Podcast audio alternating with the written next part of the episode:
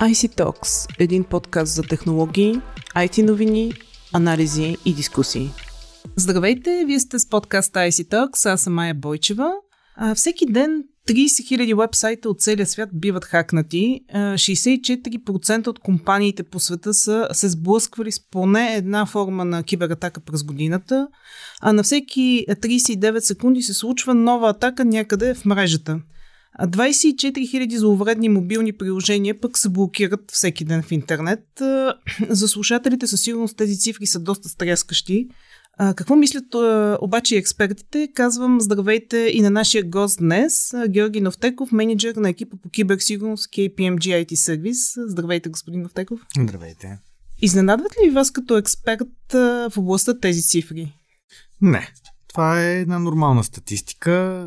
Като ай ти сферата в последните, особено три години, а, особено след а, а, COVID и при тази реалност, че повечето хора почнаха да работят от вкъщи, което означава, че те консумират повече ай ти услуги, колкото нали, повече навлиза ай ти сферата в нашия живот и в нашето ежедневие, толкова повече тези цифри ще растат. Това е нормално следствие от а, приемането на самата технология в живота ни и като всяко ново нещо, съответно винаги а, зловредните програми и съответно зловредните намерения са нали, доста си изразени.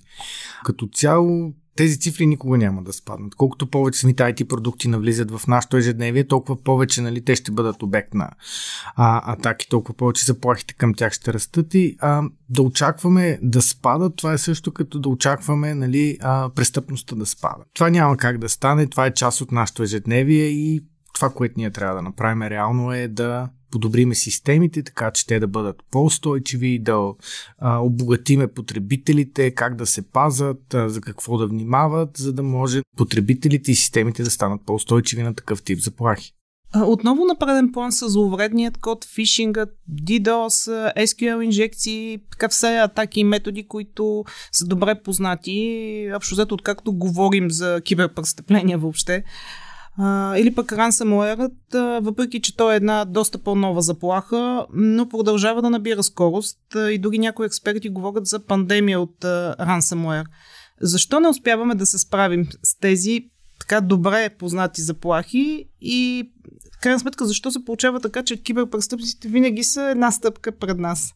Значи това пак е нещо напълно нормално. Ако погледаме всяка една сфера от живота ни, ще видим, че така се развива нашето общество.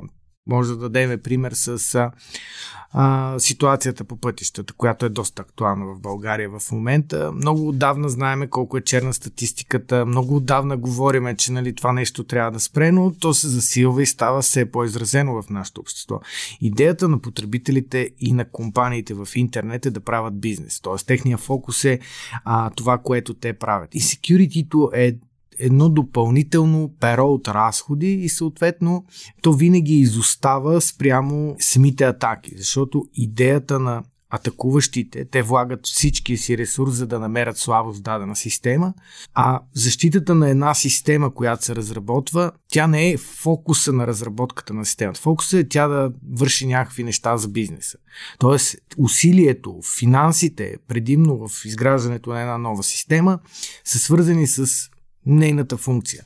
И security-то е едно допълнително перо към това нещо. Тоест, security-то спрямо атакуващата страна винаги е недофинансирано, няма този времеви ресурс, нали? Защото когато се опитвате да разбиете една система, вие имате цялото ви време, цялото ви внимание е насочено нали, към това нещо, вие да я пробиете, докато на тези, които разработват системата, нейната функционалност има основната цел, а security-то е едно допълнение, което в повечето случаи им тежи. Човешкият фактор а, така продължава да бъде препани камъкът, ако можем така образно да кажем, на сигурността. Ще стигнем ли до момента, в който няма да говорим толкова често за този тъй наречен човешки фактор? Не, винаги ще говорим за него. Това пак може да вземем аналогия от други сфери, които са се развивали в а, нашето общество, които са започвали. Винаги ще има хора, които няма да са достатъчно грамотни, за да могат да а, разберат а, кога са обект на атака. Идеята е обаче, че трябва все повече, като една навлизаща сфера, ние да почнем да обучаваме. Включително държавата трябва да се включи, училищата трябва да се включат, където хората да бъдат обучени за основните неща, които те трябва да внимават. Както учиме нашето дете, че то трябва да си пази ключовете, че то трябва да си пази портмонето и нещата, когато е навънка, по същия начин трябва да го а, обучиме как да се пази и в интернет. За какви неща да внимава, кога едно нещо е съмнително, нали, и трябва да бъде подложено на съмнение. Така че всичко е въпрос на грамотност на хората и за съжаление ние изоставаме в тази насока. Затова и деветдесет процента от атаките първоначално започват или имат елемент на тъй наречения social engineering или на това ние да експлоатираме невежеството или невниманието на потребителите. Малко по малко стигнахме до темата за превенцията. Често споменаваме тази дума превенция, но за да се случи превенцията, пък трябва да има споделяне на информация между всичките заинтересовани страни. А, нещо, което някои организации, да не кажа повечето, не са склонни да направят. А, как бизнесът може да бъде научен да споделя, да, да разкрива, че е бил обект на атака? Значи, ако погледнем в момента как се развива ай ти бизнеса, всичките вендори на защитни системи, те споделят тази информация активно. Проблема на корпоративното споделяне е, защото А, ако вие споделите, че сте били обект на атака и тя е била успешна, обикновено има доста, голям, доста големи последствия за вашето реноме. Затова повечето компании а, не споделят а, такава информация, на как, обект на каква атака са били, как, защо тя е била успешна и така нататък. В повечето компании, ако не се стигне до сериозен проблем, който да се разчуе, както примерно когато на Sony бяха извлечени в клиентските данни, бяха публикувани, т.е. те нямаше как да го покрият вече и тогава се разбра за тази атака, как тя се е случила и така нататък. Ако не е такъв случай, повечето корпорации биха си замълчали и биха се правили, че това никога не се е случвало. И много интересен факт е, че повечето корпорации почват реално да обръщат внимание на сигурността си, след като има успешна атака при тях и те казват в този момент, добре, дайте да оправиме нещата. Проблема на секюритито като цяло е, че то трябва органично да се развива с всички бизнес процеси и а, а, адаптирането на нови технологии в компанията. То не може да се прави кампанийно, епизодично и на парче и да бъде ефективно. Mm-hmm. Понеже заговорихте за, за репутация и реноме, не е ли а, по-страшно да излезе информация, че в крайна сметка а, ти като компания, като бизнес не си могъл да се справиш, отколкото, нали, че ти си овладял, да кажем, една атака и си споделил информацията, така и така бях а, обект на атака. Представете си, че вие сте една счетоводна компания, както компанията, за която работя. кей пи ем джи предимно се занимава с счетоводство, или сте компания, която обработва сделките на Уолл Стрит. Ако вие си признаете, че сте били обект и ще си подобрите секюритито, вие вече не сте в този бизнес. Mm-hmm. Никой няма да има доверие на вас. В смисъл, клиентите ви са го очаквали това нещо, вие да го имате преди да бъдете хванати натясно. Как тогава може да се организира тази превенция и така с, с поделянето информация, за което много експерти говорят? Самите компании трябва да разберат, че security трябва да стане част от техните ай ти процеси. То не трябва да бъде отделно звено, а security не трябва да бъде епизодична компания, когато се сертифицираме или когато доказваме даден сертификат, то трябва да бъде част от нашето ежедневие. Всяка една аплика... апликация, която се внедрява в самата корпоративна среда, тя трябва преди това да е минала тъй наречения security clearance или т.е. security board в компанията да е казал, че тази апликация отговаря на всички security стандарти, които ние желаеме да имплементираме, вписва се в нашата стратегия за а, информационна сигурност, самата апликация може да се интегрира с всички наши системи за информационна сигурност, т.е. ние трябва да имаме един непрекъснат процес, който постоянно да повишава нашата сигурност. Също така трябва компаниите да почнат да инвестират в обучение на персонала. От гледна точка на social engineering атаките, нали, те, техните потребители да бъдат доста помнителни, а, да знаят, че когато получат мейл със съмнително съдържание и линк в него, в никакъв случай не трябва да отварят линка, не трябва да отварят архиви, които идват от податели, които са съмнителни. Така че много са нещата, комплексни са и те в общи линии изискват security-то да стане като част от процесите в компанията. В повечето случаи това не е така. и при нашите клиенти, за които работиме, и в а, предходния ми опит, а, защото аз имам над двайсет години опит, в повечето случаи първо се имплементира една система и след това се мисли как тя да бъде защитена. Но тогава вече е твърде късно. В повечето случаи много от а, проблемите не могат да бъдат лесно решени. Те остават във времето, знаейки, че това може да бъде експлоатирано, но най-важен е бизнесът, затова ние го пускаме, пък после ще мислиме как да го защитиме. По този начин се получават тези пробиви. Затова има, както вие казахте, има толкова добре известни атаки, които все още се експлоатират. Точно поради това нещо. Значи ние първо гледаме да направим тъй нареченото delivery to the market и след това гледаме как да го защитиме. Не може да изкарате продукта и след това да го защитавате. Тоест вие тогава трябва да приемете риска, че нали, може да бъде, този продукт може да бъде експлоатиран в, не във ваш интерес. Добре, да поговорим малко за законодателството. Адекватно ли е според вас на, в момента на проблемите на киберсигурността? А, така появиха се идеи за регулиране на плащането на откуп при ransomware, например. Това според вас би ли решило проблема?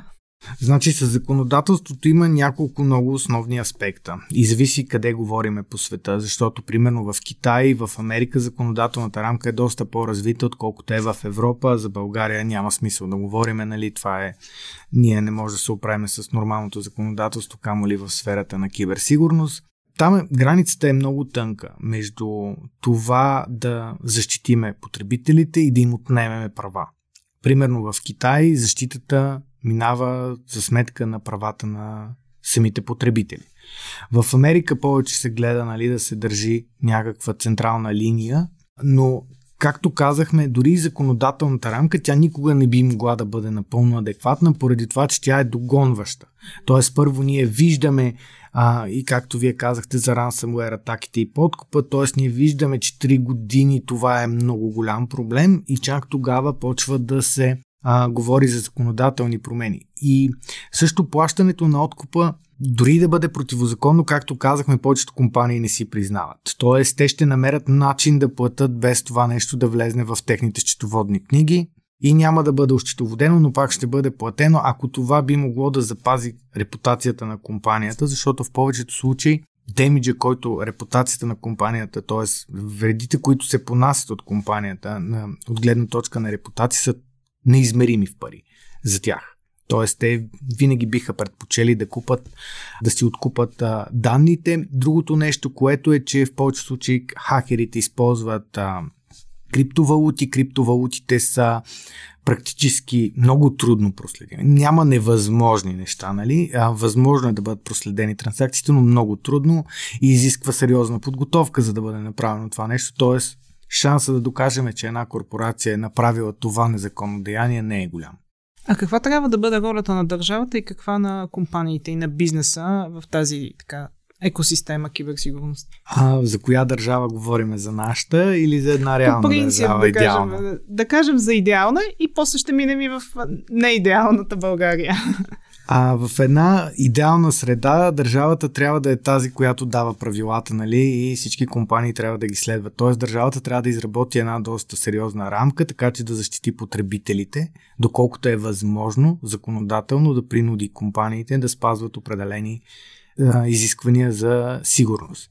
Защото това, което виждаме, е, че все повече компании пушват продукти към крайния потребител, предлагат продукти, които не са не предлагат нивото на сигурност, разполагат с личните данни на потребителите и в един момент тези компании, бидейки обект на а, атака, страдат техните потребители, защото тяхните данни, примерно кредитни карти, банкови сметки, адреси, телефони биват а, разпространени или използвани. Тоест държавата трябва много добре да направи и законодателната рамка, в която бизнесът да се развива. И другото много важно нещо е, способно това нещо липсва в България, държавата трябва да защити всички услуги, които тя предлага на своите потребители. Това, което стана с НАП, е напълно недопустимо и между другото ние за пореден път не взехме никакви мерки, защото тогава трябваше да бъде уволнен цялото ръководство на НАП и включително и целият ай ти отдел. Това е абсолютно недопустим пробив и от гледна точка на сигурност щетите са неизмерими. Защо се неглижира така този проблем в България? Първо, защото хората не изискват достатъчно от държавата. Винаги почваме от хората. Всяко една нация заслужава своето управление. Ние не го изискваме това нещо от а, нашите държавници, съответно те го неглижират. А другото нещо, което е, че ние имаме толкова много проблеми, че може би това сме го оставили на заден план и не виждаме потенциалните щети от това нещо. Много също така, дори в журналистическата част информацията се поднася много изкривено. Примерно, давам пример за атаката върху сайта на президентството. Тази атака е абсолютно безмислена, тя няма реално изражение. Не мисля, че много потребители ползват сайта на президентството и ако то бъде, той бъде недостъпен за два, три или четири часа, това е някакъв проблем. Но ние дадохме много светлина на това нещо, много голям обект на внимание. А за НАП, където реално изтекаха данните на потребителите, където вие можехте да видите доходите на всеки един работещ човек, който си плаща данъците, това някак си не беше отразено с а, необходимата тежест. Просто двете неща са несъизмерими. Едното е един уебсайт, който просто идеята му е да дава информация какво е президентството и какви функции изпълнява, какви са новостите около него, а другото са данните на всички работещи хора в България. Буквално за няколко часа след като пробива беше известен и информацията беше разпространена публично. Мен ми се обади мой приятел, който вече беше направил а, програмка, която можеше да търси сам в Егенето и той ви изкарва какви са ви били приходите за миналата година, което е недопустимо. Това, това е истински недопустимо, но някакси журналистите не сложиха правилната тежест на едното и на другото. Много е модерно да се говори за руски хакери, но реално това, което те в момента постигат е нищожно сравнение с такъв тип пробиви, нали, като този принап, който е недопустим. И ние имаме много системи, за които трябва да се грижим. Примерно търговския регистр, имотния регистр. Това вече са регистри, които ако бъдат недостъпни, те буквално блокират определени сектори на икономиката в България. Тоест, ако самата атака беше срещу търговския регистр или имотния регистр, това реално би затруднило работата на банките, работата на нотариуси и така нататък. Това вече би довело до реален проблем. Сайта на президентството не носи много смисъл и тези системи, тези регистри трябва да бъдат защитени. За съжаление, те не са защитени. За съжаление, те дори не са защитени на нивото на корпоративната сигурност, която ние гледам, която коментираме в момента, че не е на достатъчно добро ниво, понеже не приема сериозно. При държавните регистри, държавните агенции, там нещата са още по-страшни. Да се върнем отново на корпоративната сигурност. А, каква трябва да бъде ролята на мениджъра по информационна сигурност в самата организация, тъй като а, заговорихме за нивото на киберсигурност и така, за инвестициите, които трябва да бъдат направени. А, доскоро така доста се неглижираше неговата роля, поне така по мои наблюдения, от гледна точка на това, че се възприемаше просто като експерт-консултант, но като че ли все повече се е, приравнява той на ниво на другите мениджъри в организацията. Според вас, какво трябва да бъде неговото място в корпоративната общност? Спрямо моите наблюдения и наблюденията на Кей Пи Ем Джи, проблема е, че компаниите възприемат менеджера по информационна сигурност като човека, който е отговорен за сигурността. Това не е така. Той е отговорен да даде правилата, по които всички да работят, за да може да постигнем тази корпоративна информационна сигурност. Той не е този, който трябва да ходи да гони всеки един. Вие трябва да имате парола, тази вашата парола трябва да е толкова дълга и така нататък. Той трябва да даде правилата. А, това, което ние много често правиме, когато внедряваме стандарти а, за информационна сигурност или повишаваме сигурността в дадена корпорация, точно това е първото нещо, което казваме. Вие трябва да изработите система. Това е работата на security отдел. Да изработи система, да изработи правилата. Правилата, които всеки отдел, всеки един потребител, спрямо рисковете, които представлява за организацията, той трябва да следва, за да може ние да обезпечиме тези рискове. И следенето на рисковете и на тяхното обезпечаване е част от работата на security officer. Но не му е на него работа да ходи и да осигурява сигурност на тази или на друга апликация. Той трябва да даде правилата. Всички, които внедряват апликации, поддържат апликации, трябва да спазват тези правила.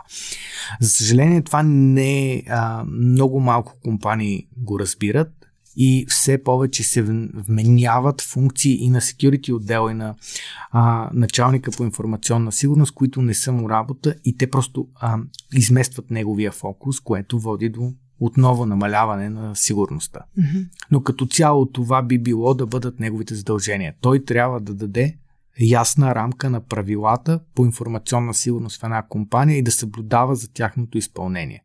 Крайна сметка, как бизнесът може да се предпази, особено на, на фона на тази засилена дигитализация вследствие на пандемията, на която така, станахме свидетели, в която участваме реално?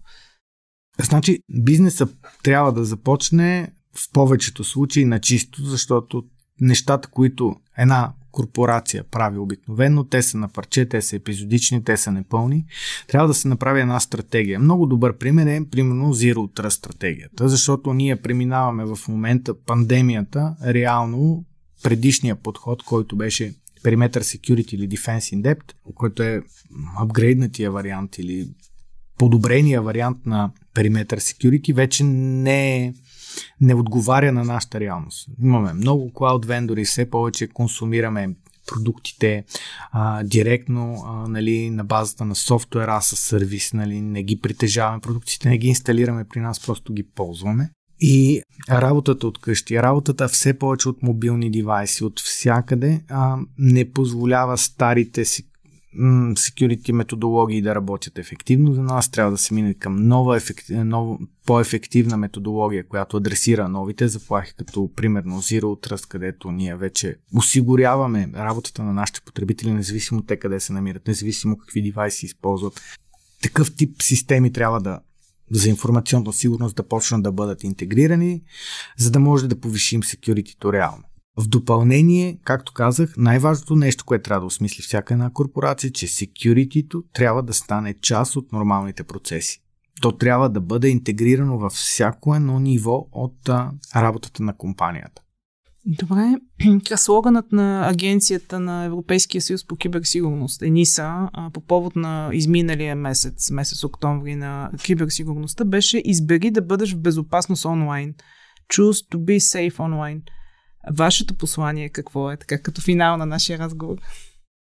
Ами, то това не е въпрос на избор. Това е въпрос на грамотност и всеки човек, съветвам всеки човек, който употребява онлайн услуги и особено се разплаща предимно онлайн, пазарува предимно онлайн, да бъде доста, да се ограмоти, да бъде доста по-мнителен, нали, когато му бъдат поискани разплащателна информация, лични данни и така нататък. На кой сайт ги дава? Дали този сайт има добра репутация? Дали е сигурен?